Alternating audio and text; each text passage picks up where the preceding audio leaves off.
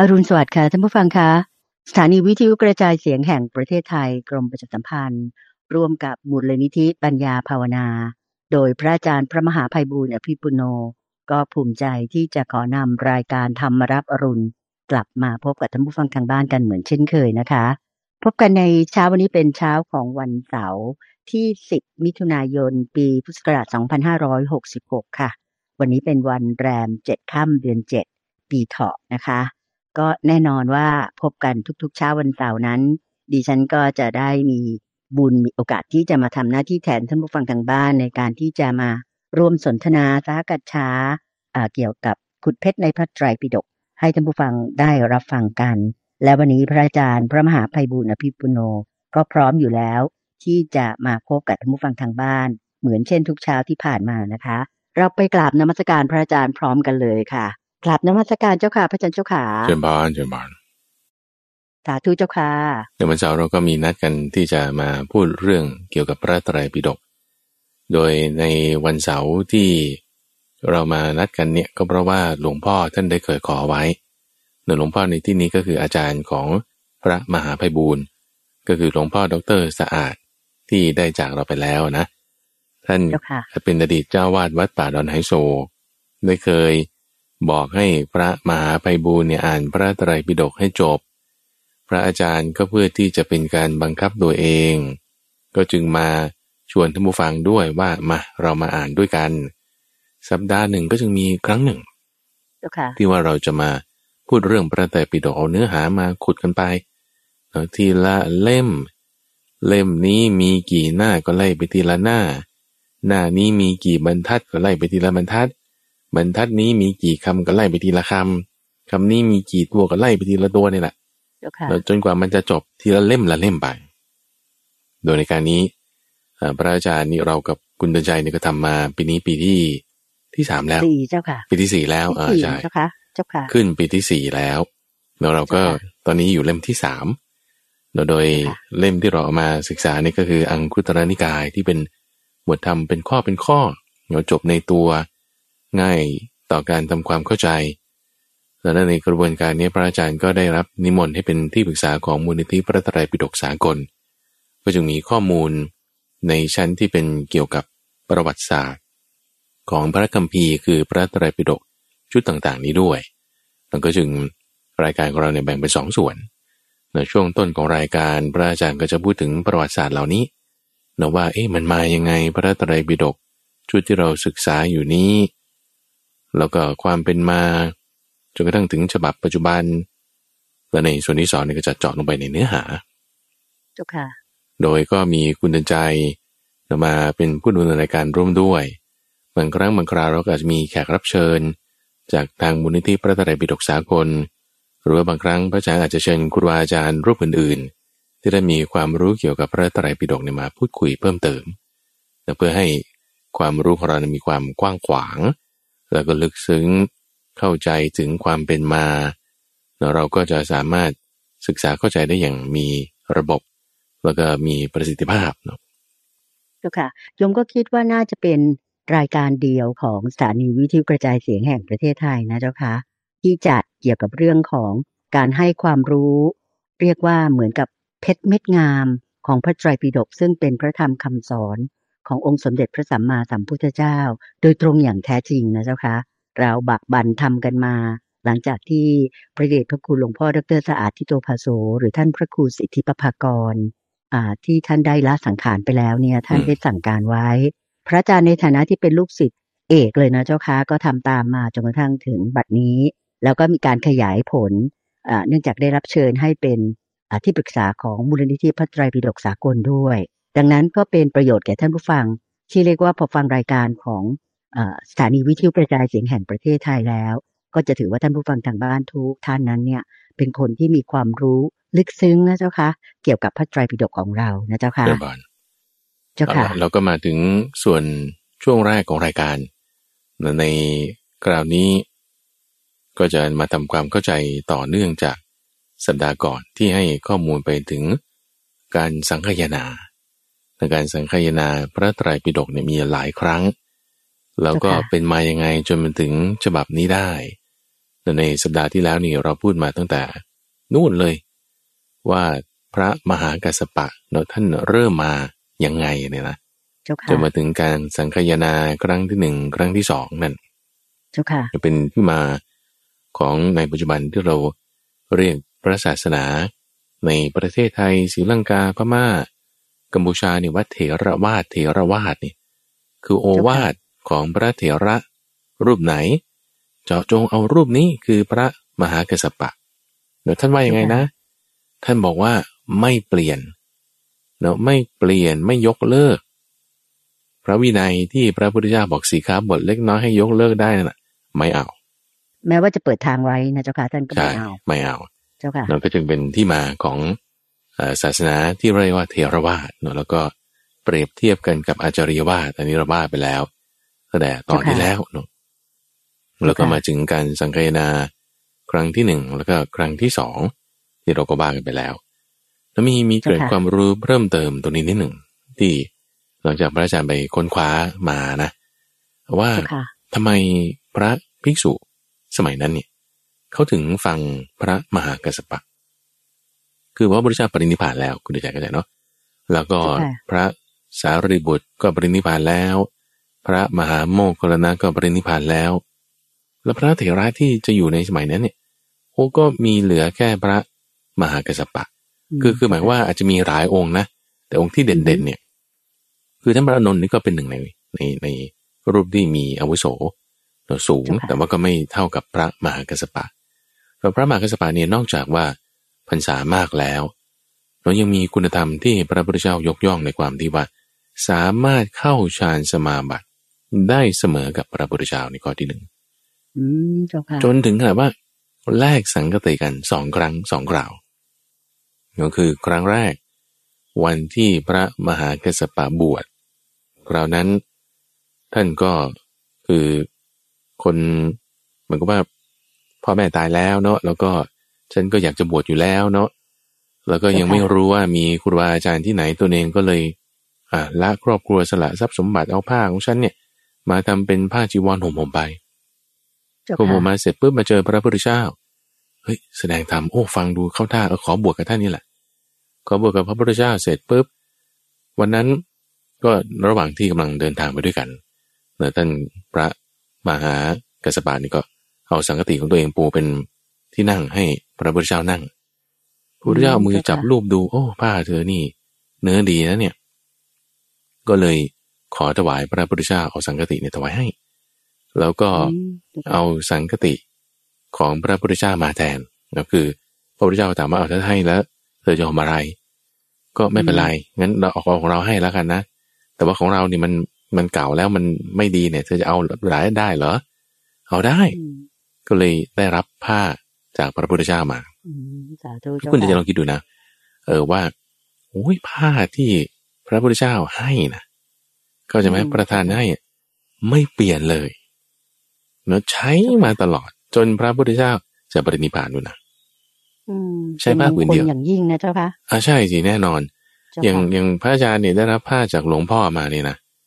เจ้าค่ะท่าท่านถวายผ้าครองให้เนี่ย พระอาจารย์ก็ใช้มาตลอดไม่เปลี่ยนอืม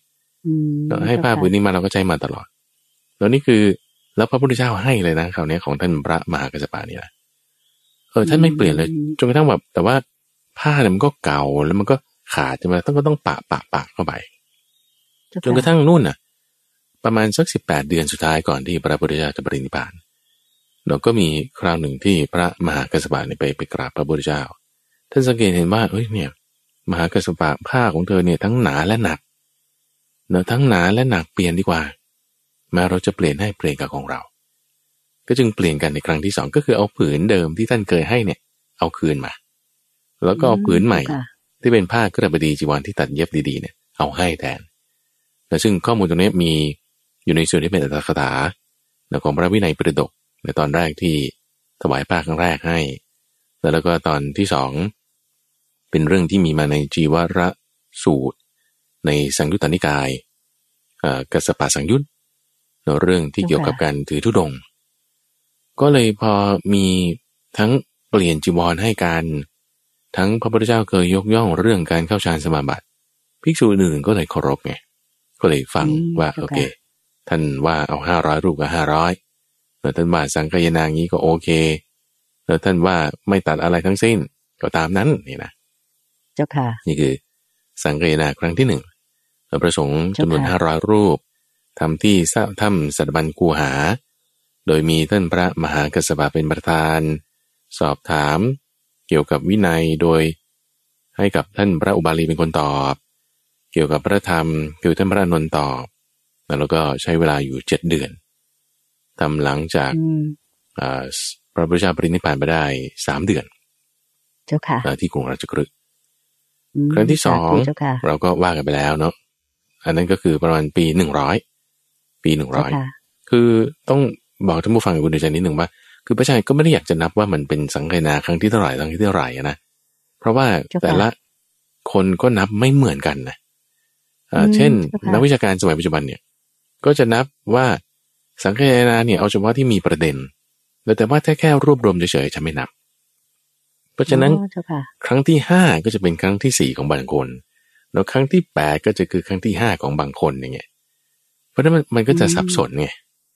เพราะฉะนั้นเจ้าค่ะถ้าสมมติพระอาจารย์พูดว่าอะสังเกตนาครั้งที่ห้ามันอาจจะไม่ใช่ห้าของเขาไงเข้าใจไหมเจ้าอ่าค่ะเพราะมันมีหลายอาจารย์เหลือเกินที่ไว้เขียนแล้วก็วิเคราะห์แล้วก็ทำอะไรกันมาเนี่ยนานว่าเราเราเกณฑ์ในการจะวัด เพราะฉะนั้นจะบอกปีพศให้มันตรงกันไปเลยจบเลย เจ้าค่ะ ไม่ต้องพูดครั้งนะเจ้าอ่าค่ะไม่เพต้องราะว่าพูดครั้ง ครั้งมันจะเหลื่อมกัน จะจ้าค่เรื่องการบางท่านนับบางท่านไม่นับ มันก็จะมีประเด็นตรงนี้ เอาที่ว่ามันมีประวัติศาสตร์ระบุเอาไว้ ถึงปีพศใครเป็นคนทำทำไมถึงทำทำแล้วได้อะไรไง ก็จะเอาพวกนี้มาเล่าให้ฟังเนาะเจ้าค่ะนี่เราก็พูดถึงครั้งแรกนี่คือพศหนึ่งเนาะโดยท่านพระมหากัสสปะครั้งที่สองก็พศหนึ่งร้อยเนาะเรื่องราวมันก็ที่เมืองเวสาลีเนาะภิกษุที่เอ่อย่อหย่อนด้วยสิบประการเช่นเรื่องเกลือ เรื่องถ้าพระอาทิตย์เลยไปสองอุกุลีแล้วก็ยังฉันอาหารได้อย่างนี้เป็นต้นนะ อันนี้เราพูดไปแล้วคราวที่แล้วแล้วก็เราก็หยุดไปที่ครั้งที่หนึ่งและสองใช่ไหมคราวนี้เราจะมาต่อเจ้าค่ะครั้งที่สามซึ่งเป็นครั้งที่สำคัญ นั่นคือการสังเกนาในปี234 234ทำไมถึงมีการสังเกนาก่อนเพราะว่าในสมัยนั้นเนี่ยมีพวกเดรัจฉีหรือนักบวชนอกศาสนา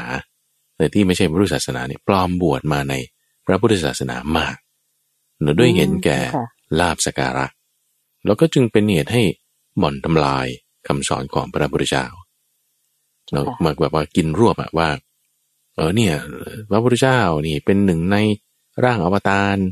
หรือเป็นลัทธิของตนอย่างนี้นี่ เริ่มกินรวบเข้ามา มั่วไปเลยนะเจ้าค่ะ อ่าอมึงก็ครับตึงๆเจ้าแล้วก็ค่ะมึนๆแล้วก็รวบๆไปเจ้าค่ะ เจ้าค่ะ เอ๊ะแล้วพระที่ดีก็อยู่ยากไงพระที่ดีก็อยู่ยากเออเจ้าค่ะโดยท่านพระโมคคัลลีบุตรติสสะเทระแล้วเรื่องนี้ก็เนื่องจากว่ามีท่านพระโมคคัลลีบุตรติสสะเทระนี่แหละ ที่สร้างความศรัทธาให้กับพระเจ้าอโศกมหาราชเจ้าค่ะพระเจ้าอโศกมหาราชพอมีศรัทธาในพระพุทธศาสนาเราเห็นว่าเอาอย่างนี้มันไม่ถูกต้องแล้วนี่ทำไมถูกกินรวบอย่างนี้ เราก็จึงโปรดให้มีการสังคายนาขึ้นเนอะในนั่นคือพศ 234เนอะที่กรุงเมืองปัตตลีบุตรเนอะพระสงฆ์หนึ่งพันรูปทำอยู่ใช้เวลาเก้าเดือนเราจึงสำเร็จเจ้าค่ะโดยในการกระทำนั้นก็คือ มีการสอบสวนสะสาง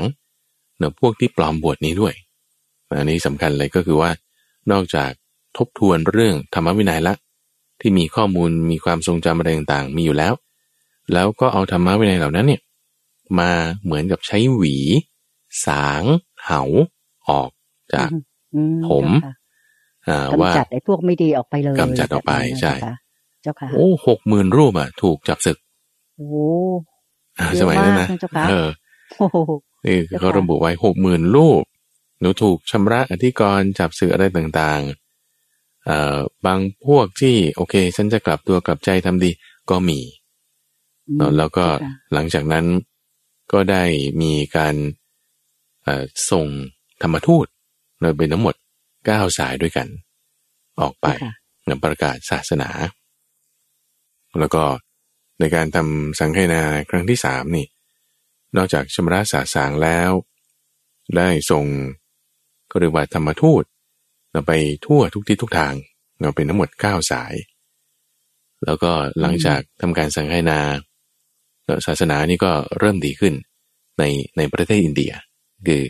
ครั้งที่สามเมื่อปี 234ทีนี้สายหนึ่งที่มีความสำคัญในธรรมทูตที่ส่งไปนั่นก็คือไปที่ประเทศศรีลังกาแต่ไปที่ประเทศศรีลังกาปีถัดมาไม่นานก็คือ 238 กับสองร้อยสาสิบแปดเนี่ยก็นี่ไงที่ว่าบางคนเอาทำไมการสังเกตนามันมันใกล้กันแท้สองสามสี่กับสองสามแปดนี่นะซึ่งจริงๆที่สองสี่ปีสี่ปีเองใช่ แต่ว่าสองสามสี่ในที่อินเดีย ที่กรุงปัตตลีบุตร ปัจจุบันคือเมืองปัตตนะแล้วสองสามแปดนี่คือที่เมืองอนุราธบุรี ประเทศศรีลังกาประเทศศรีลังกาแล้วก็คือในครั้งนั้นเนี่ยต้องการวางรากฐานใน ก็เรียกว่าประเทศศรีลังกา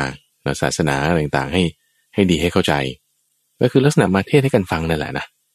มาเทศให้กันฟังภิกษุตั้งหกหมื่นแปดพันรูป แล้วก็ทำการทบทวนทั้งพระตรีปิฎกหมดเลยเนามีการบรรพชาอุปสมบทเอ่อคนนั้นคนนี้เข้าเป็นพระภิกษุเป็นภิกษุณีต่างๆ แล้วก็มีการทำที่เมืองอนุราธบุรี โดยท่านพระภิกษุที่ชื่อว่า มหินทะเถระเป็นผู้ที่สอบถาม แล้วก็ภิกษุที่มาจากอินเดียไปที่ศรีลังกา ก็เป็นผู้ตอบ คือนั่นคือพระอริ t ะเป็นผู้สวดพระวินัยทำอยู่สิบเดือนด้วยกันโดยที่ประเทศศรีลังกาในการทำที่เมื่อปี 238 นี่ ของพม่าเนี่ยเขาจะไม่นับว่านี้คือการสังขยนาไง เขาจะไม่นับเจ้าค่ะ ก็เพราะว่ามันไม่มีประเด็นอะไรไงไม่มีประเด็นอะไรที่จะมาให้เป็นอธิกรณ์ในการที่ต้องมาสวดขึ้นพร้อมกัน เพราะมันก็เหมือนกันอยู่แล้วไงเข้าใจไหมคือคือเป็นลักษณะว่ามาเทศให้การฟังเฉยๆนะจึงจึงไม่เรียกว่าเป็นการสังคยนา คือรูปแบบใช่อยู่นะ แต่ว่ามันไม่มีประเด็นอะไรที่มันไม่เหมือนกันเนี่ยอืมเจ้าค่ะ ไม่มีประเด็นใหม่แบบนั้นใช่ไหมเจ้าค่ะ ใช่ใช่ใช่แล้วก็ต่างกันแค่ แค่สองปีหลังครั้งที่สามครั้งที่สี่เนี่ยบางมติจึงไม่ได้ยอมรับการสังคายนาเมื่อปี 234 ว่าเป็นกระบวนการของการสังคายนาแต่มันมันก็ถึงครั้งที่สามนี่จึงไม่นับไง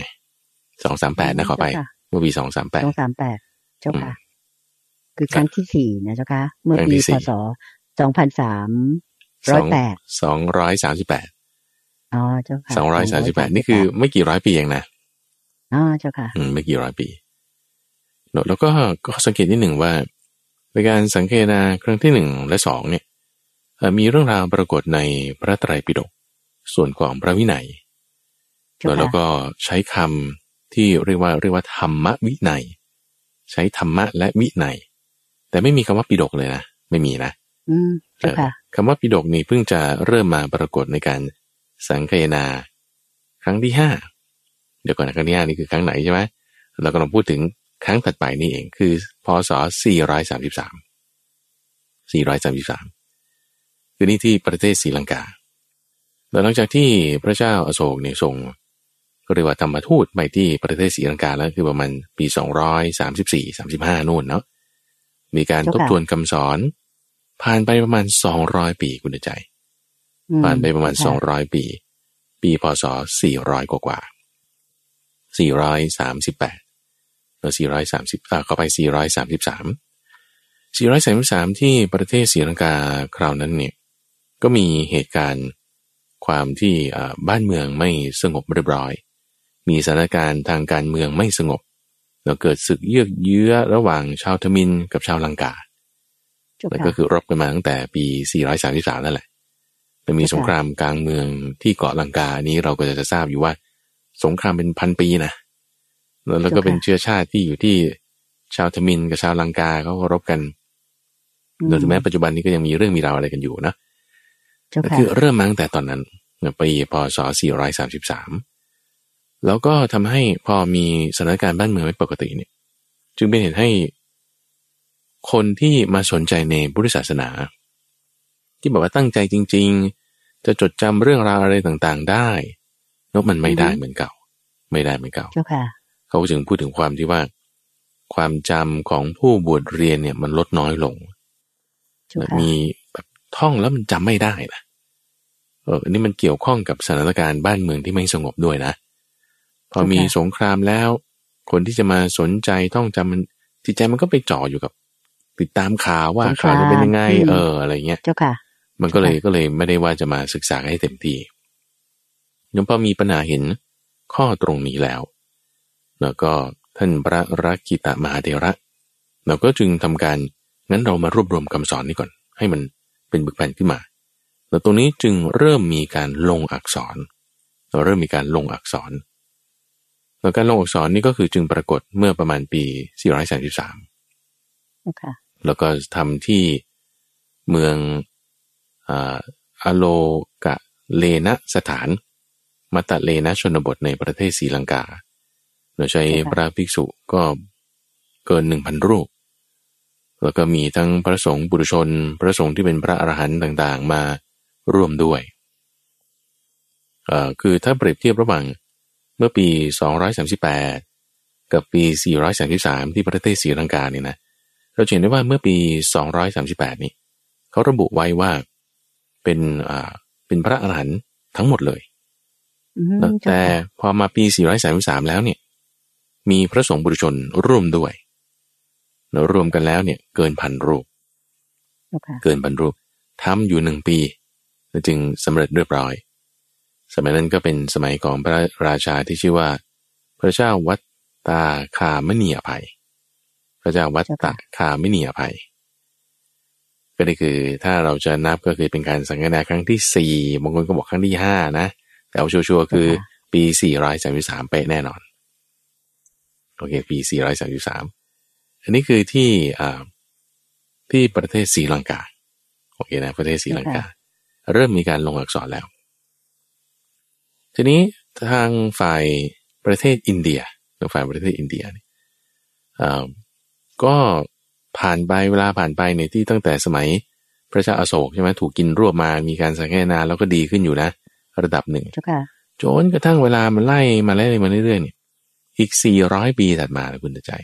เป็นปีอืมเจ้าค่ะพศ 956 ปีพศอืม956 นั่นคือเกือบ 1,000 ช่วงเกือบปีพศ 1,000 นี่ พระศาสนาที่อินเดียนี่แย่แล้วพุทธศาสนาที่อินเดียแย่แล้วเนาะก็เพี้ยนไปหมด คนไม่นับถือ อะไรมันคัมภีร์ก็สูญหาย คนจำก็ไม่มี เอ๊ยยังไงเนี่ยมันก็เลยแย่แล้วแล้วจนกระทั่งมีภิกษุที่ชื่อว่า พุทธโคสะซึ่งคนไทยนิยมเรียกว่าพระพุทธโคสาจารย์เนี่ยนะพระพุทธโคสะอืมเจ้าค่ะที่ว่าใครได้เคยไปเอ่อพุทธคยา ที่วัดป่าโพธิ์ที่ต้นโพธิ์นั่นนะนะตรงนั้นจะมีเจดีย์ที่บรรจุ พระธาตุของท่านพระพุทธโคสาจารย์อยู่อืมเจ้าค่ะมีเจดีย์อยู่ตรงนั้นอันหนึ่งเอ่อท่านเนี่ยเป็นภิกษุชาวชมพูทวีปนะคือเป็นคนอินเดีย แต่ว่าสนใจศึกษา เรื่องเกี่ยวกับพระไตรปิฎกคำสอนต่างๆ มากเลย จนอาจารย์ท่านเนี่ยบอกว่า โอ้ยพุทธโคสะเอ้ยแหมเธอเก่งปานนี้ศึกษาเข้าใจปานนี้ แต่ว่าที่เรามันไม่มีคัมภีร์ไม่มีอะไรแล้วล่ะ เอางี้ถ้าเธอต้องการศึกษาเนี่ยเธอไปศรีลังกาแล้วกัน ที่นั่นนี่ มีครูบาอาจารย์ มีตำราคัมภีร์เพราะว่าเวลามันผ่านไปหลายร้อยปีเนี่ยเขาลงอักษรอะไรกันเรียบร้อยนะแล้วก็มีการอธิบายคำคำสอนต่างๆ เป็นอัตถคถาขึ้นมาแล้วที่อินเดียเนี่ยไม่มีอัตถคถาไงมีแต่แบบตำราที่มันสูญหายไปเยอะละแล้วก็ผิดเพี้ยนไปข้อปฏิบัติไม่เหมือนกับที่ในตำรา แต่ศรีลังกาเนี่ยเขาเขามีการลงอักษรกันทำมาตั้งแต่ปี 400 กว่าแล้วก็ มีการเก็บรักษาคำสอนมีการจดบันทึกในส่วนที่เป็นอัตถคถาเป็นภาษาสิงหนก็คือส่วนที่เป็นภาษาบาลีนี่ เดิมนี่เขาก็เก็บไว้ แต่ว่าคำอธิบายเนี่ยเขาบันทึกเป็นภาษาสิงหนอันนี้คือที่อืมเจ้าค่ะศรีลังกานะ ที่ศรีลังกา นี่ก็คือตั้งแต่ปี 400 กว่าๆจนถึงปี1,000เนี่ย956 เนี่ย ช่วงหลายร้อยปีเนี่ยมีการทำตำราคัมภีร์อะไรต่างๆ ที่ศรีลังกาเนี่ยมากมายเนี่ยเป็นภาษาอืมสิงหน เนี่ยเป็นภาษาสิงหนซึ่งพออาจารย์ของท่านพระพุทธโกศะแจ้งข่าวว่าเอาที่สิงหนนี่ เมืองของคนฝ่ามือแดง แล้วเขามีการทำอยู่นะ เออท่านไปศึกษาดู แล้วก็จึงเดินทางไปศึกษา โดยได้รับการอุปถัมภ์จากพระเจ้ามหานามะ พระเจ้ามหานามะนี่ก็คือออยู่ทางประเทศศรีลังกาแล้วพอรู้ว่าเอามีคนอินเดียมาเอาก็ให้เรียนให้ศึกษาอะไรต่าง แล้วก็ทำการแปลแล้วแปลจากสิงหนเป็นภาษาปาลิเนะแปลจากภาษาสิงหนอัตถกถานะ แปลเรียบเรียงคำพีอัตถกถาจากภาษาสิงหนเป็นภาษาปาลิแล้วก็ให้มีแบบแผนเนที่สอดคล้องกันแล้วก็นำกลับไปประเทศอินเดียนะการกระทำตรงนี้ที่ท่านพุทธโกษาจารย์ทำนี่ทำที่เมืองอนุราธบุรี ในลังกาทวีป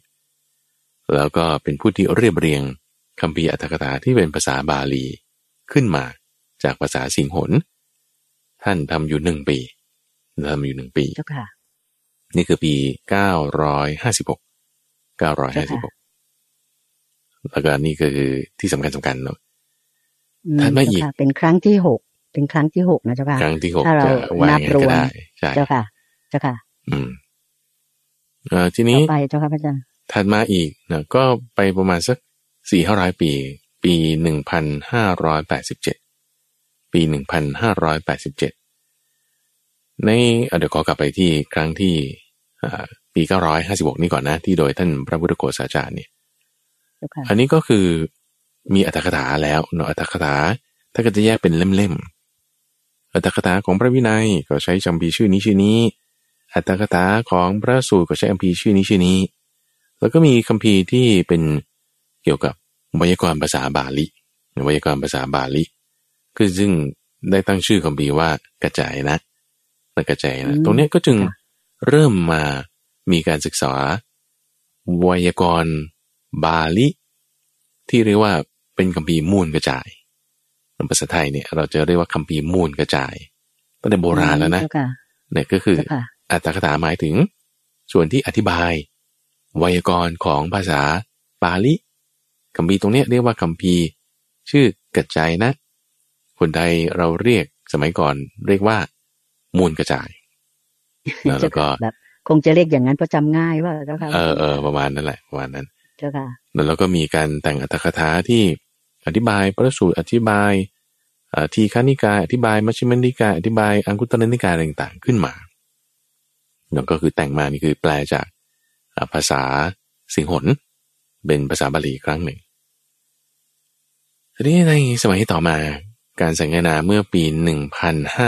1587 1587 อันนี้คือทำที่ประเทศศรีลังกาอีกครั้งหนึ่ง เพราะว่าที่มีการกระทำครั้งนั้นนั่นคือสมัยของพระเจ้าปรกกะพามุหะมหาราช ดยมีพระภิกษุที่ชื่อว่าพระกัสสปะในชื่อตรงกันเฉยๆทำอยู่หนึ่งปีจำนวนพระสงฆ์หนึ่งพันรูป ที่มีการทำในครั้งนั้นเพราะว่าประมุขของชาตินั่นคือ พระเจ้าปรกรมัตพาหุนี่ท่านเห็นว่าเอ้คัมภีร์ส่วนที่เป็นอัตถกถานี่มันมันเยอะนะแล้วก็ยังมีอะไรที่อธิบายอัตถกถาไปอีกเนี่ยสิ่งที่บายอธิบายอัตถกถาไปอีก ก็เรียกว่าดีกา เจ้าค่ะ คือมีอัตถกถาอธิบายภาษาบาลีใช่ไหมแล้วก็ที่ที่อธิบายไปแล้วเนี่ย ที่เป็นอัตถกถาเนี่ยบางทีมันไม่เก็ตไม่เข้าใจ อาจารย์รุ่นต่อๆมาก็เลยทำคัมภีร์ดีกา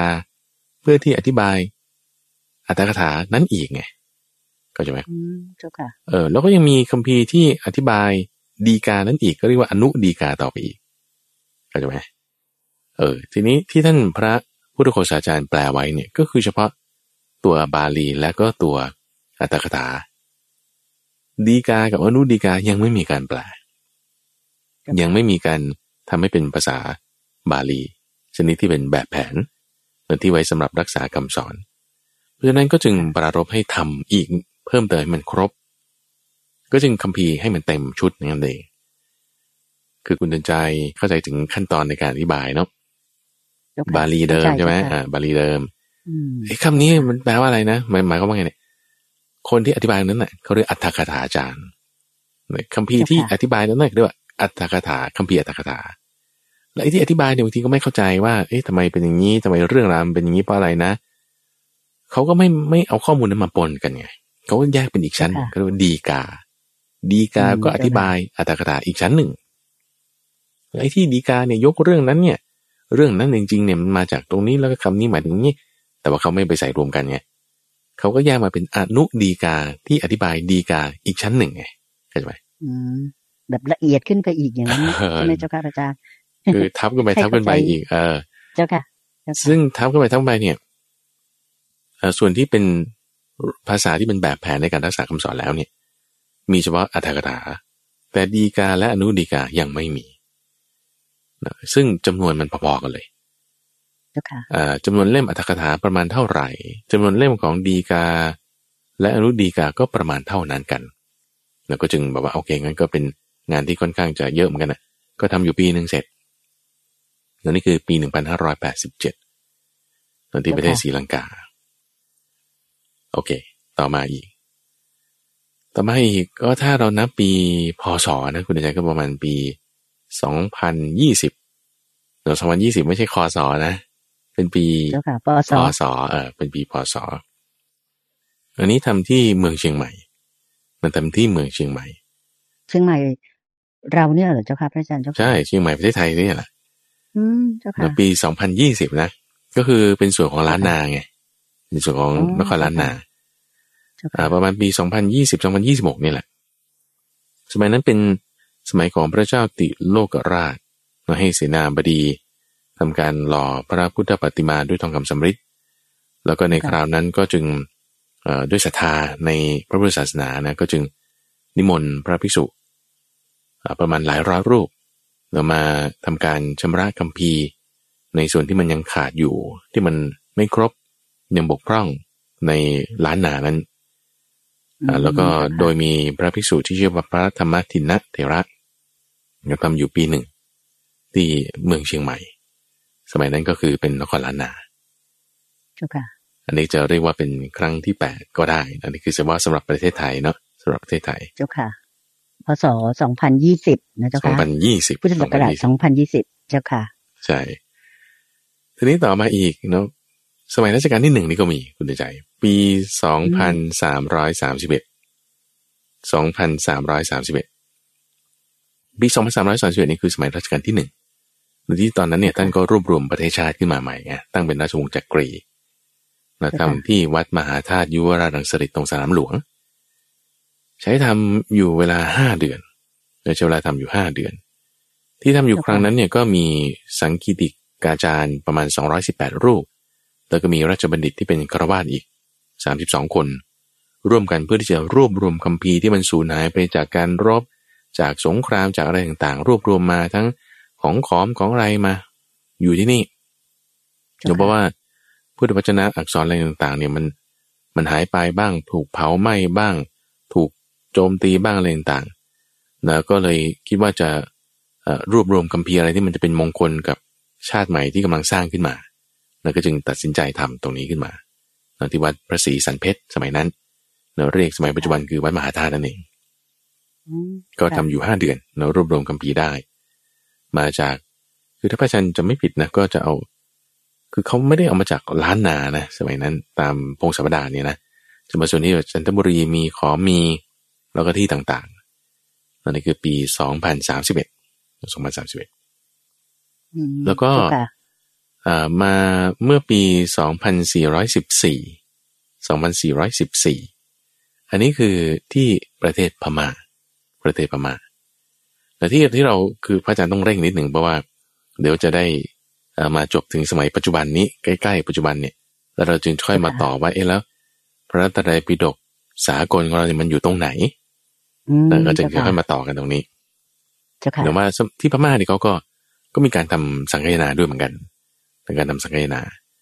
อ่าการทำสังฆนาที่พม่านี่ก็คือมีปี 2414 แล้วก็ในการทำสังฆนาครั้งนั้นเนี่ยเอ่อก็มีการใช้ภิกษุ 2,400 รูปทำที่เมืองมาดาเลย์แต่ที่ว่ามีการทำนั้นเพราะว่าอาจจะเป็นเรื่องของการล่าอาณานิคมที่มาจากฝั่งตะวันตกค่ะแล้วก็เออเห็นประเทศไทยเพิ่งตั้งประเทศขึ้นใหม่ก็มีการท แล้วก็ทางพม่านี่ก็มีความสามารถมีครูบาอาจารย์ต่างๆ ก็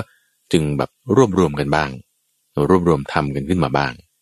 แล้วทำนี้คือก็เป็นอักษรพม่าเกิเป็นภาษาบาลี เมื่อปี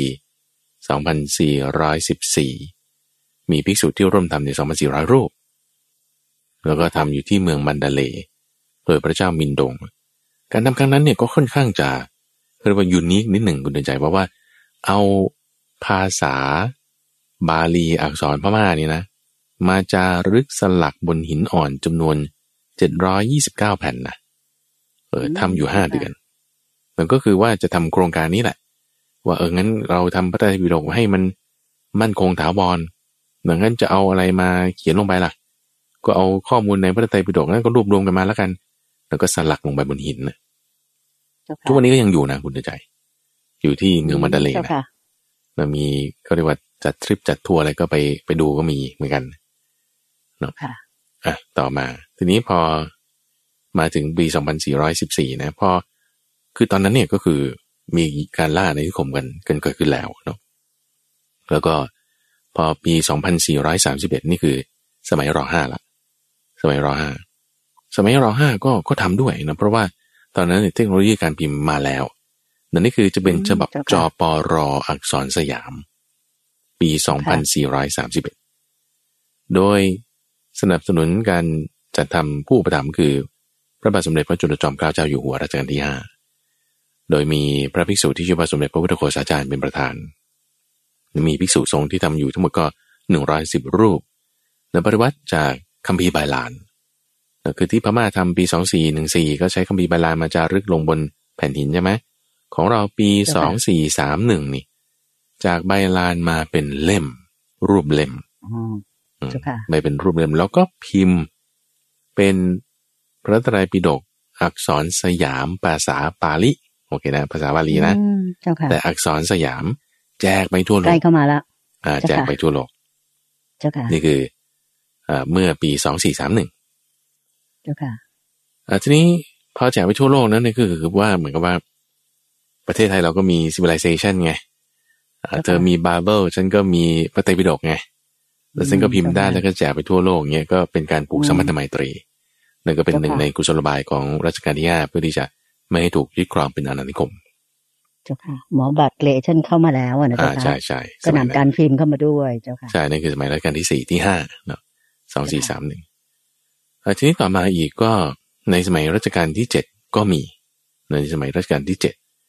อ่า ก็คือเพื่อที่จะเป็นการเชิดชูเกียรติ พระบาทสมเด็จพระมงกุฎเกล้าเจ้าอยู่หัว นี่คือปศสองสี่หกแปดเนาะสองสี่หกแปดทำในสมัยรัชกาลที่เจ็ดนะก็โดยการที่ว่าเออจัดเปลี่ยนแปลงในสมัยรัชกาลที่ห้าที่ยังทำไม่ครบ คือสมัยรัชกาลที่ห้าเนี่ยก็ยังขาดอยู่บางเล่ม เพราะว่าเนื่องจากว่าคือไอไอเหตุการณ์เมื่อปีรอศหนึ่งหนึ่งสองเนี่ย มันมาจ่อแล้วไง ก็เลยแบบอะไรก็ต้องหยุดหมดตอนนั้นนะ ที่ว่าแบบเรือดำมาที่แม่น้ำเจ้าพระยาแล้วเนี่ยเขาจะมายึดเมืองแล้วเนี่ยการทำพวกนี้ก็จึงหยุดไป เพราะฉะนั้นพอเหตุการณ์พวกนี้คลี่คลายไปเสร็จแล้ว เออก็เออจึงมีการทำต่อให้มันจบขาดอยู่ประมาณถ้าพระอาจารย์จะไม่ผิดจะเจ็ดแปดเล่มนี่แหละนะที่ทำไม่ครบ ซึ่งซึ่งข้อมูลนี้เดี๋ยวขอไปหาเพิ่มเติม สัปดาห์หน้าจะมาบอกอันนี้คือสองสี่หกแปดแล้วก็มีการรวบรวมกันต่างๆ ให้ให้ครบถ้วนคำพีนั้นขึ้นมา ทีนี้พอมาถึงปีสองพันห้าร้อยสองพันห้าร้อยก็มีนะคุณใจสองพันห้าร้อยนี่จะว่าก็คือสองสี่เก้าแปดนะเอาไปเป๊ะแล้วก็คือเป็นที่ประเทศพมา่า รัฐบาลพม่าเนี่ยเป็นเจ้าภาพในการทำสังคยนา ตรงนี้โดยออฟฟิเชียลแล้วของพม่าเขาก็เรียกว่าอันนี้คือครั้งที่หกนะ สังคยนาครั้งที่หกพม่าก็ยอมรับตรงนี้เดี๋ยวมันก็จึงเริ่มว่าแล้วจริง ๆ ถ้าเรานับกันมานี่มันครั้งที่ สิบสองหรือสิบสามแล้วก็ไม่รู้นะเข้าใจไหมโยมนับได้ครั้งที่สิบสามเออนั่นแหละ แต่เขาก็นับว่าเป็นครั้งที่หกไงเจ้าค่ะอันนี้ก็จึงเป็นสองสี่เก้าแปดสองสี่เก้าแปดซึ่งการทำสังฆนานี้ก็คือเชิญพระจากเถรวาททั่วโลกเลยโดยมีทั้งไทยมีทั้งศรีลังกา ทั้งลาวทั้งเขมรไปร่วมในการทำสังฆนาครั้งนั้นด้วย แล้วก็ได้พระตรายปีดก พร้อมทั้งอัตถกถา ปาลิภาษา อักษรพม่าอักษรพม่าแจกจ่ายไปทั่วโลกอืมอ่านี่ก็คือเหมือนกับของฉบับจปรไงฉบับจปอักษรรสยามอักษรสยามสองสี่สามหนึ่งเนี่ย อ่าเจ้าค่ะคือเฉพาะตัวเอ่อตัวเล่มปาลิเราไม่มีอัตถกถานะสองสี่สามหนึ่งเนี่ยนะ แล้วก็ยังหย่อนอยู่สักประมาณสิบเล่มเนี่ยแหละถ้าจำไม่ผิด แต่สองสี่เก้าแปดของพม่านี่ อักษรพม่านะ ปาลิภาษานะ แล้วก็ทั้งอัตถกถาด้วย ครบทุกเล่มเจ้านะค่ะส่งไปโอเคมเจ้าค่ะแล้วก็ของประเทศไทยยังมีต่ออีก อันสุดท้ายช็อตสุดท้ายนี่คือปีสองห้าสองห้านี่เองเจ้าค่ะปีสองห้าสองห้านี่คือนั้น ในรัชสมัยที่เอ่อครบห้ารอบของพระบาทสมเด็จพระเจ้าอยู่หัวรัชกาลที่เก้าแล้วก็ครับรัฐบาลไทยก็จึงแบบว่าโอเคงั้นฉันจะทำพระไตรปิฎกแล้วนะอ่าเจ้าค่ะ ในวโรกาสนี้ครบรอบหกสิบพรรษา แล้วก็จึงครัทำบเอ่อรวบรวมเป็นพระไตรปิฎกชนิดที่เป็นอิเล็กทรอนิกส์ละทำ CD-ROM ขึ้นมาเนอะอันนี้คือเจ้าค่ะในหลวงรัชกาลที่เก้าสั่งไว้ว่าให้ทำเป็น CD-ROM โดยมหาลัยมหิดลแล้วก็จึงเป็นโอ้ยสมัยนั้นเนี่ยจำได้พระอาจารย์ตอนเป็นเด็กๆมีพระไตรเป็นปิฎไงกเจ้าค่ะพระอาจารย์ CD-ROM ตอนนั้นเป็นไอซ์เหมือนก็คล้ายๆ encyclopedia นะที่ก็เจ้าค่ะมีการทำ encyclopedia ที่เป็นเอ่อของฝรั่งก็นะเป็น CD-ROM เนี่ย อันนี้เราก็เจ้าค่ะมีพระไตรปิฎกที่เป็น CD-ROM ไงอืมอืมนั่นเก๋คือมากนะเจ้าค่ะเมื่อปีสองห้าสองห้าทำเจ้าค่ะก็เสร็จสำเร็จเมื่อปีสามศูนย์มั้งโดยเทคโนโลยีอะไรต่างๆเดี๋ยวนี้ก็จะเป็นเรื่องราวประวัติศาสตร์เนาะที่ว่าจนมาถึงปัจจุบันแล้ว ฉบับสากลอยู่ตรงไหนเนี่ยคราวหน้าเราจะมาพูดกันต่อนะว่าเอ่อประวัติศาสตร์ของการชำระพระไตรปิฎกมาเป็นอย่างนี้ แล้วพระไตรปิฎกสากล ฉบับอักษรโรมันปาลิภาษา หรือว่าที่เป็นเอ่อเสียงสัจชายะเนี่ยมันอยู่ตรงไหนนะทำมายังไงจากการกระบวนการประวัติศาสตร์มาเป็นอย่างนี้โอเคนะอืมเจ้าค่ะ ก็จากที่พระอาจารย์พระมหาภัยบูลย์อภิปุโนได้เรียบเรียงมาตั้งแต่มีการสังคายนาพระไตรปิฎกนะเจ้าค่ะ เริ่มตั้งแต่ครั้งที่หนึ่งก็ทำเมื่อสามเดือนหลังจากที่เอ่อองค์สมเด็จพระสัมมาสัมพุทธเจ้าเสด็จ ดับขันปรินิพพานอืมอืมนะเจ้าค่ะ พอจากนั้นก็เป็นครั้งที่สองหลังจากนั้นร้อยปีมาแล้วก็เรื่อยมาเลยโยมก็นับไปตามที่พระอาจารย์เล่ามานะเจ้าค่ะอืมอืมถ้าเผื่อนับแบบว่าทางของเราที่ว่าทำทุกครั้งก็นับเนี่ย ครั้งล่าสุดที่ว่าเฉลิมฉลองครบรอบ60พระชนษาของพระบาทสมเด็จพระชนกาธิเบศรเนี่ยเจ้าค่ะอืมมหาอดุลยเดชวิกรมนี่ก็เมื่อปีพศ2525นับเป็นครั้งที่14นะเจ้าค่ะทำเป็นซีดีรอม เจ้าค่ะสรุปง่ายๆอย่างนี้นะเจ้าค่ะใช่ใช่ใช่ใช่เจ้าค่ะ แล้วก็ประวัติศาสตร์มาอย่างนี้นะตามหลักฐานที่ปรากฏมีในตำราคัมภีร์ต่างๆก็รวบรวมให้ท่านฟังฟังแล้วในสัปดาห์หน้าในส่วนของประวัติศาสตร์ตรงเนี้ยเอ่อพระอาจารย์ก็จะมาเจ้าค่ะเชื่อมต่อกันกับว่า ปัจจุบันนี้เราใช้อะไรเนาะแล้วก็อืมเอ่อเป็นมายังไงมาถึงปัจจุบันละเจ้าค่ะในสัปดาห์หน้าเนี่ยจะมาอือฮึพูดกันต่อ วันนี้ก็จะมาต่อกันด้วยเนื้อหาพระสูตรเนาะซึ่งเป็นส่วนที่สองของรายการเจ้าค่ะวันนี้เราก็อยู่ใน วรรคที่ชื่อว่ามหาวรรคเรามาดูเรื่องสำคัญสำคัญเรื่องใหญ่ๆเอ่อในข้อที่ห้าสิบห้าข้อที่ห้าสิบห้าพระสูตรที่ชื่อว่าโสนสูตรว่าด้วยท่านพระโสนะก็คือเรื่องของพระท่านพระโสนะนั่นเองแต่ที่พระอาจารย์ก็มาพูดอยู่ในรายการอยู่เรื่อยนะท่านผู้ฟังก็อาจจะเคยได้ยินอยู่บ่อยๆเรื่องท่านพระโสนะที่เดินจงกรมจนเท้าแตกนะอืมอ่าเป็นเลืแล้อดวแบบ นั่นเป็นเลพื้นยเป็นมีแต่เลือดเจ้าใช่ค่ะแล้วก็พระพุทธเจ้าจึงเปรียบด้วยพินสามสายนั่นแหละนี่อยู่ในประสูตรนี้แล้วก็จะมีอืมสองส่วนด้วยกันแล้วจะมีส่วนที่อยู่ในพระวินัยปิฎกจะพูดไว้หน่อยหนึ่งแล้วก็ส่วนที่อยู่ในอังคุตรนิกาย ก็คือข้อที่ห้าสิบห้านี้ แต่ว่าส่วนที่เป็นอยู่ในพระไตรปิฎกเนี่ยว่าพระวินัยปิฎกเนี่ยจะพูดถึงเรื่องการใส่รองเท้า ที่ว่าทำไมพระพุทธเจ้าถึงมาเทศน์เรื่องนี้ให้ท่านพระโสนะฟัง เนี่ยนะแล้วพระโสนะนี่มีประวัติมาเป็นยังไงอันนี้คือจะเป็นอืมเรื่องยาวเลยที่เกี่ยวกับพระวินัยความเป็นมาต่างๆ นั่นก็คือในเจ้าค่ะพระวินัยปิฎกแต่ว่าพอมาอยู่ในอังคุตรนิกายนี่ท่านเจาะเอาเฉพาะธรรมะหกประการมันหกประการตรงไหนเพราะว่าพิมพ์ก็สามสายป่ะใช่ไหมเออเจ้าค่ะพิมพ์สามสายสามสายแล้วหกยังไงอะเดินลงมาทำความเข้าใจนี่เขาก็เล่าไล่เรื่องมาเนื่องจากความที่ว่าพระโสนะนี่บวชแล้วเนาะ เรื่องก่อนค่ะบวชพระโสนะทำไมเท้ามีขนอะไรเนี่ยไม่ได้พูดถึง ก็อยากจะเล่าความให้ท่านผู้ฟังฟังนิดนึงก่อนนะพระโสนะเนี่ยตั้งแต่เกิดมาเนี่ยเท้ามีขนนะคุณใจ อืมเจ้าค่ะ คือท่านผู้ฟังอาจจะลองดูเท้าของตัวเองก็ได้นะว่าไม่มีเจ้าค่ะไม่เห็น ที่พระอาจารย์เคยเล่าว่า เวลานั้นคุณพ่อท่านก็จะบอกว่าถ้าใครจะขอดูหรือพระเจ้าแผ่นดินจะขอดูก็ให้ทำแบออกมาอ่าใช่ห้ามใช่ไปยกให้ท่าน ให้ท่านชมแบบนั้นไม่ได้อ่าไม่ได้ไม่ได้ อ่า แบบไม่ไม่ได้ไม่สุไม่ภาพอ่าก็ก็คือเรื่องราวเขามีว่าพอมีข่าวกระจายออกไปว่าเฮ้ยเด็กชายเกิดมามีขนที่เท้าเว้ยอืมเอามันมีได้ไงเนี่ยโอ้ยพ่อก็เลยคิดว่า ลูกเรานี่มีบุญแท้นึกออกไหมที่มือที่เท้ามีขนเนี่ยคือแบบก็ไม่ต้องทำอะไรนะแล้วคนเราบางทีมีขนที่แขนมีขนที่ศีรษะนี่ก็ธรรมดาใช่ไหมแต่นี่มีขนที่เท้าอะ อืมอืมต่อให้คนที่เขามีโรคที่เป็นขนทั้งตัว เท้าเขาก็ไม่มีขนนะเออเจ้าค่ะเอาอย่างไรก็ตาม เอ่อ มีขนแล้วก็เลยพระราชาก็เลยอยากจะดูพระราชานี่หมายถึงพระเจ้าพิมพิสารเจ้าค่ะก็เลยได้ตัวเข้าไปเอ่อให้ชมหน่อย พ่อก็เลยสอนบอกว่าอันนี้ลูก เวลาจะโชว์เท้าเนี่ย อย่ายื่นไปทางพระราชานะ ให้แบะเท้าออกหรือเอาเข่าไปข้างๆ แล้วแบะออกให้ดูแทนนะเพราะว่าอืมเจ้าค่ะให้มันสุภาพไว้เจ้าพอค่ะ พระราชาได้เห็นแล้วก็เลยอัศจรรย์ใจนะว่าโอ้โหเด็กชายคนนี้นี่มีบุญมากจริงๆนะเนี่ยโอ้ยเราไม่เคยเห็นมาก่อนเลยเอางั้นอย่างไหนๆมาแล้วก็ไปเฝ้าพระพุทธเจ้าแล้วกัน แล้วก็เลยไปเฝ้าพระพุทธเจ้าที่เขากิจกูดเมืองราชกฤห์เออตอนนั้นก็พระพุทธเจ้าอยู่ข้างบน แล้วก็มาที่เชิงเขานี่ก็เป็นเวลาเย็นพอดีแล้วท่านพระนาคิตาตอนนั้นก็เป็นอุปถาพระพุทธเจ้านะ ก็เลยจะไปนิมนต์พระพุทธเจ้าให้ แต่ว่าท่านพระนาคิตาตอนนนก็มีฤทธิ์มากก็เลยดำดินขึ้นไปแล้วดำดินแบบว่าค่ะเนรมิตให้คนที่เขาอยู่ที่นั่นไหนได้เห็นด้วยว่าดำลงไปนะแล้วก็ขึ้นไปบนเขานะอืมอ่าแล้วก็นิมนต์ค่ะพระพุทธเจ้าแล้วก็ดำลงมาแล้วก็โผล่ขึ้นมา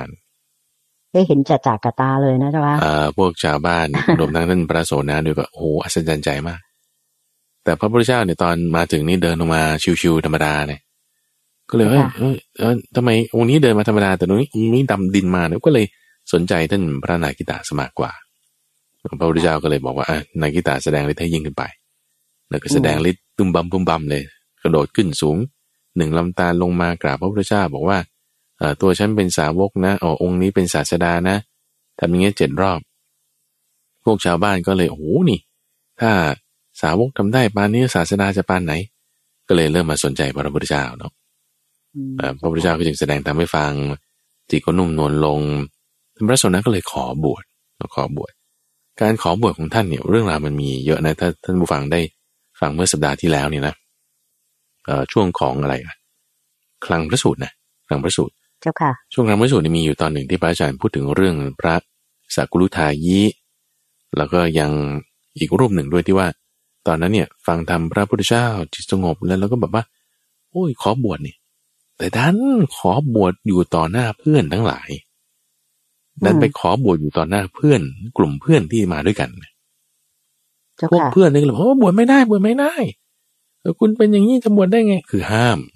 การบรรพชาอืมเจ้าค่ะของบุคคลเหล่านั้นก็เลยไม่ได้บวชอ๋อเสียโอกาสมากเลย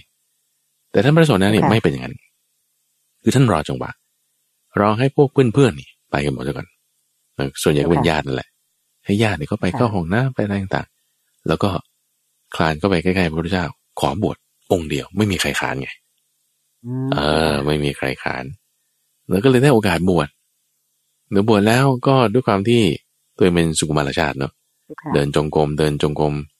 เดินจงกรมจนเท้าแตกนี่คือมาถึงจุดนี้ละเจ้าค่ะในข้อที่ห้าสิบห้านี้ เดินจงกรมจนที่เดินจงกรมของท่านเนี่ยเปื้อนไปด้วยเลือดมีสีแดงเหมือนที่ฆ่าโค แต่ก็ยังไม่บรรลุธรรมสักทีเนาะก็เลยคิดว่าจะสึกเราจะสึก จะสึกโดยความที่ว่าเอ้าเงินทองเราก็ยังมีเราไปเป็นคฤหัสถ์ก็ได้นะบริโภคใช้สอยโภคทรัพย์แล้วขบวนธุรธรรม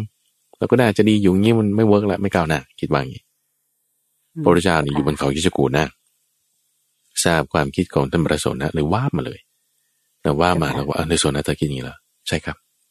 เออเธอจะเข้าใจเรื่องนี้ว่าไง เมื่อก่อนเธอเล่นกีตาร์เป็นไหมเอาไปถึงเล่นพินเป็นไหมเอออ่าเป็นครับเป็นอ่าแล้วถ้าสายพินเนี่ย มัน หย่อนเกินไป เข้าไปตึงเกินไป แล้วสายพินตึงเกินไปเนี่ยมันจะเสียงมันจะโอเคไหมโอ้ไม่โอเคไม่โอเคอ่าแล้วถ้าสายพินหย่อนเกินไปล่ะ สายพินหย่อนเกินไป ไม่ได้ระเบียบเสมอเสมอกัน เสียงมันจะดีไหมโอ้ก็ไม่ได้ครับไม่ได้ครับเอาแต่ถ้าว่าสายพินเนี่ยขึงพอดี เราได้ระเบียบเสมอเสมอกันนะใช้คำนี้เนาะมันจะเสียงดีไหมโอ้ดีแน่นอนครับ เหมือนกันนะโซนะ ความเพียรที่ปรารบจัดเกินไป ย่อมเป็นไปเพื่อความฟุ้งซ่านที่ย่อหย่อนเกินไป ย่อมเป็นไปเพื่อความเกียจคร้าน เธอจงตั้งความเพียรแต่พอดี จงทราบความที่อินทรีย์ทั้งหลาย ต้องมีธรรมชาติเสมอๆกัน จงกำหนดหมายนิมิตนี้ไว้ให้ดีเถิดนะบางอย่างนี้เจ้าค่ะสั้นๆนะไม่ได้ยาวอันนี้คือการเทศที่ชงมาเฉพาะพระโสนะ เนี่ยคือบอกว่าท่านเข้าใจความที่กุลบุตรหรือใครสักคนหนึ่งมีอินทรีย์แก่หรืออ่อนอย่างไรจะปรับจุดไหนแล้วพระโสนะก็จัดไปเลยเนี่ยพอได้กรรมฐานจากสนับพระพุทธเจ้าแล้ว แล้วก็มาหลีกออกจากหมู่อยู่แต่ผู้เดียว แล้วก็ทำความเพียรพอเสมอเสมอกันไม่ยิ่งไม่หย่อนอินทรีย์ห้าก็คือศรัทธาวิริยสติสมาธิปัญญา เนาะห้าอย่างต้องให้เสมอกันไอ้ที่ไม่เสมอนี่เป็นยังไง เช่นว่า ถ้าสมาธิมากเกินไปเราก็อย่างที่ว่าก็คือจะเกียจกรานใช่ไหมก็ต้องเอาความเพียรมาปรับ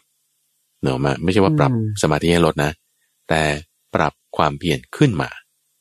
เนาะเพราะถ้าความเพียรมากแต่สมาธิน้อย ก็จะฟุ้งซ่านแต่ถ้าสมาธิมากความเพียรน้อย ก็จะเกียจกรานเจ้าค่ะ เพราะฉะนั้นสองอย่างต้องเสมอเสมอกันเสมอเสมอกันเจ้าค่ะ คู่ถัดมาอีกก็คือ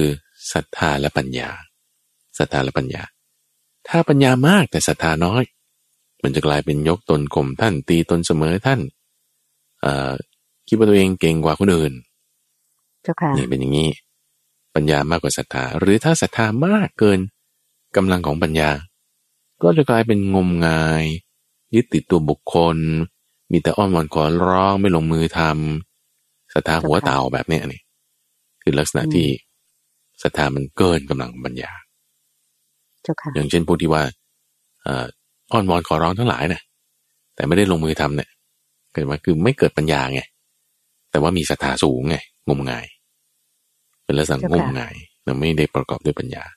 ก็ต้องปรับให้เสมอเสมอกัน ถ้าศรัทธามากก็ต้องเพิ่มปัญญามาก ปัญญามากก็ต้องเพิ่มศรัทธามาก ทีนี้พอท่านทำแล้วก็บรรลุธรรมไง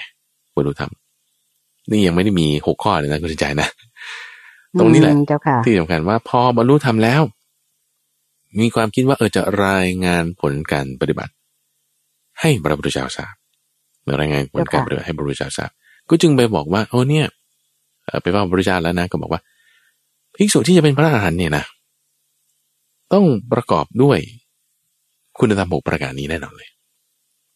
คือหนึ่งเนาะ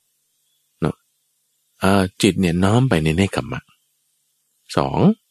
น้อมไปในปวิเวกในกรรมะนี่คือการหลีกออกเนาะไม่ได้เกี่ยวข้องด้วยกามปวิเวกนี่คือการอยู่สงัดไม่คุกคลีกัน แต่ข้อที่สามน้อมไปในความไม่เบียดเบียน ข้อที่สี่น้อมไปในความสิ้นตัณหา ข้อที่ห้าน้อมไปในความสิ้นอุปาทาน ข้อที่หกน้อมไปในความไม่ลุ่มหลงเป็นหมายนี้แล้วก็บอกต่อไปบอกว่า ถ้ามีหกประการนี้แล้วเนี่ย บางคนอาจจะบอกว่ามีหกประการได้เนี่ย เพราะว่าอาศัยคุณคือศรัทธาเพียงอย่างเดียว แน่เลย จิตจึงน้อมไปในในคัมมะเนี่ยคือคือที่พูดมาหกข้อมาสักครู่นี้นะท่านจะไล่มาอย่างนี้นะว่าในคัมมะปวิเวกไม่เบียดเบียนสิ้นตัณหาสิ้นอุปทานและไม่ดุมหลงเนี่ย ที่บอกว่าอยากจะอยู่หลีกเล่นไม่ได้ยุ่งกับใครเนี่ย คงเป็นเพราะศรัทธาอย่างเดียวแน่ ไม่ใช่แต่เป็นเพราะ สิ้นราคาโทสะโมหะตั้งห้าหรือที่ว่าไปในปวิเวกคือไม่ต้องการคุกคีกับใครเนี่ย เพราะต้องการลาบสันเสริญนะสงสัยเนี่ย ไม่ใช่อย่าไปคิดอย่างนั้น แต่เพราะว่าสิ้นราคาโทสะโมหะต่างหากเออเจ้าค่ะ แล้วก็ที่ว่าน้อมไปในความไม่เบียดเบียนเนี่ยผมเพราะว่าถือศีลพัตตปรมาเป็นแน่ศีลพัตตปรมาเนี่ยก็คือการประพฤติศีลและรสอย่างลูกๆของกรรมอ่า ไม่ใช่ว่าจะหวังมรรคผลนิพพานจริงแต่ทำแบบว่าอ่า superstitious เฉยๆทำแบบว่าเป็นสายมูอะไรเงี้ยนะเจ้าค่ะไม่ใช่ คุณคุณวิเศษต่าง ๆ อะไรพวกนั้นเจ้าค่ะแต่ทำเนี่ย เพราะว่าคือที่พูดบอกว่าไม่เชื่อลบหลู่นะ ไม่ลบหลู่คือไม่เบียดเบียนเนี่ยทำเนี่ยเพราะว่าเป็นศิลปะตประมาทไม่ใช่อย่าไปคิดแค่งั้น แต่เพราะไม่มีราคาโทสะโมหะตั้งหากนี่อืมเจ้าค่ะ ทำทั้งหมดเนี่ยไม่ว่าจะสิ้นตัณหา สิ้นอุปทานไม่ลุ่มหลงเนี่ย เพราะไม่มีราคะไม่มีโทสะไม่มีโมหะต่างหากเจ้าค่ะอืมเจ้าค่ะคือยกธรรมะหกประการนี้ขึ้นเนี่ย คือนี่ท่านบัญญัติขึ้นนะ พระโสดาบัญญัติขึ้นเนี่ย แล้วในแต่ละข้อที่ท่านบัญญัติขึ้นหกอย่างเนี่ย ท่านตบลงเอาเข้าที่สิ้นราคะโทสะโมหะไงอืมเจ้าค่ะคืออธิบายเป็นสองชั้นแล้วพระพุทธเจ้าก็จึงรับรองข้อนี้เลย บอกว่าอ่านี่แหละ ดีนั่นนี่แหละดี เพราะว่าเป็นการที่พยากรณ์อรัตผลโดยไม่น้อมเข้าสู่ตนอืมพยากรณ์อรัตผลโดยไม่น้อมเข้าสู่ตนเราคือพูดหลักธรรมเฉยๆไงพูดหลักธรรมเฉยๆคือคำพูดคำเนี้ยเป็นคำพูดที่เอ่ออยู่ในพระวินัยปิฎกนะ พระวินัยปิฎกด้วยความพอใจข้อนี้ท่านจึงอนุญาตให้ท่านพระโสดาเนี่ยใช้รองเท้าได้ ใช้รองเท้าได้แต่ว่าอ๋อเกิดว่าท่านไม่เอาไงเพราะว่าเอา คุณสละสมบัติมาตั้งเยอะเป็นลูกเศรษฐียังจะมาเอารองเท้าอย่างเงี้ยเหรอโอ้ยไม่เราไม่อยากมีชื่อเสียงเสียไปในทางนั้น ก็ถ้าให้พระทุกรูปอะ จะเอาอยู่ แต่ถ้าให้รูปเดียวไม่เอาถ้าใส่เสมอกันจะจะยอมรับอ่าใช่ยอมรับใช่ไหยอมรับใช่อ่าเจ้าค่ะอันนี้คือส่วนที่ในพระไตรปิฎกเนาะมาในพระวินัยปิฎกเจ้าค่ะที่พูดถึงเรื่องรองเท้าพูดถึงเรื่องการอธิบายอรัตผลโดยไม่น้อมเข้าสู่ตนเนาะเจ้าค่ะในที่นี้ท่านก็จะเจ้าค่ะจบลงเรื่องที่อายตนะทั้งหกในตาหูจมูกลิ้นกายและใจในที่ไม่เข้าไป ไม่สามารถจะครอบงำจิตของผู้ที่เป็นแบบนี้ได้นั่นเองอืมอันนี้ก็เจ้าค่ะคือประสูตรในข้อที่ห้าสิบห้าเจ้าค่ะโสนสูตรเรื่องของพระโสนานั่นเองเจนบานเจ้าค่ะ ก็วันนี้เวลาในรายการคงจะได้แค่พระสูตรเดียวนะเจ้าค่ะพระอาจารย์เจ้าค่ะเพราะว่าเจ้าค่ะ เพราะว่าพระอาจารย์ได้เมตตาที่จะเล่าให้ฟังถึงประวัติ ประวัติศาสตร์ของการเรียกว่าสังคายนาหรือว่าการเอ่อทำพระไตรปิฎกมาตั้งแต่ครั้งที่หนึ่งเลย หลังจากที่องค์สมเด็จพระสัมมาสัมพุทธเจ้านี่ก็เสด็จดับขันปรินิพพานไปได้สามเดือน ก็ไล่เรียงมาจนกระทั่งถึงเล่มล่าสุด ซึ่งคิดว่าน่าสนใจมาก ๆเลย แล้วก็ดิฉันเชื่อมั่นว่าท่านผู้ฟังที่ตามรับฟังมานั้นเนี่ย น่าจะเป็นความรู้ใหม่ เพราะว่าจะยังไม่ค่อยมีใครที่จะมาศึกษาแล้วก็เรียบเรียงมาให้ท่านผู้ฟังได้รับฟัง ครบถ้วนแบบที่พระอาจารย์พระมหาภัยบูลย์อภิปุโน ได้เมตตาที่จะไปค้นคว้าศึกษามาเล่าสู่กันฟังนะคะสำหรับในวันเสาร์หน้าคงจะได้ฟังพระอาจารย์พระมหาภัยบูลย์อภิปุโน แห่งบุรณิธิปัญญาภาวนาท่านได้กลับมาสาขชาหรือว่าเล่าเรื่องราวที่เกี่ยวกับพระไตรปิฎก เรียกว่าเข้ามาในสมัยปัจจุบันละ แล้วเราก็จะมีแขกรับเชิญมาร่วมรายการด้วยก็คืออาท่านอาจารย์สุรทัศน์บุญนาคด้วย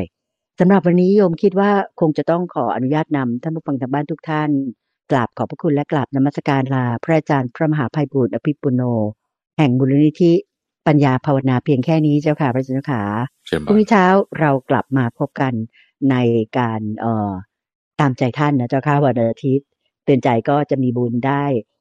มาร่วมรายการอีกวันหนึ่งเสาร์อาทิตย์ก็เป็นวันที่มีความสุขมาก เพราะว่าได้ทำรายการร่วมกับพระอาจารย์นะเจ้าค่ะสำหรับวันนี้กลับขอบพระคุณและกราบนมัสการลาเจ้าค่ะพระอาจารย์เจ้าค่ะเจนบานเจนบานสาธุเจ้าค่ะ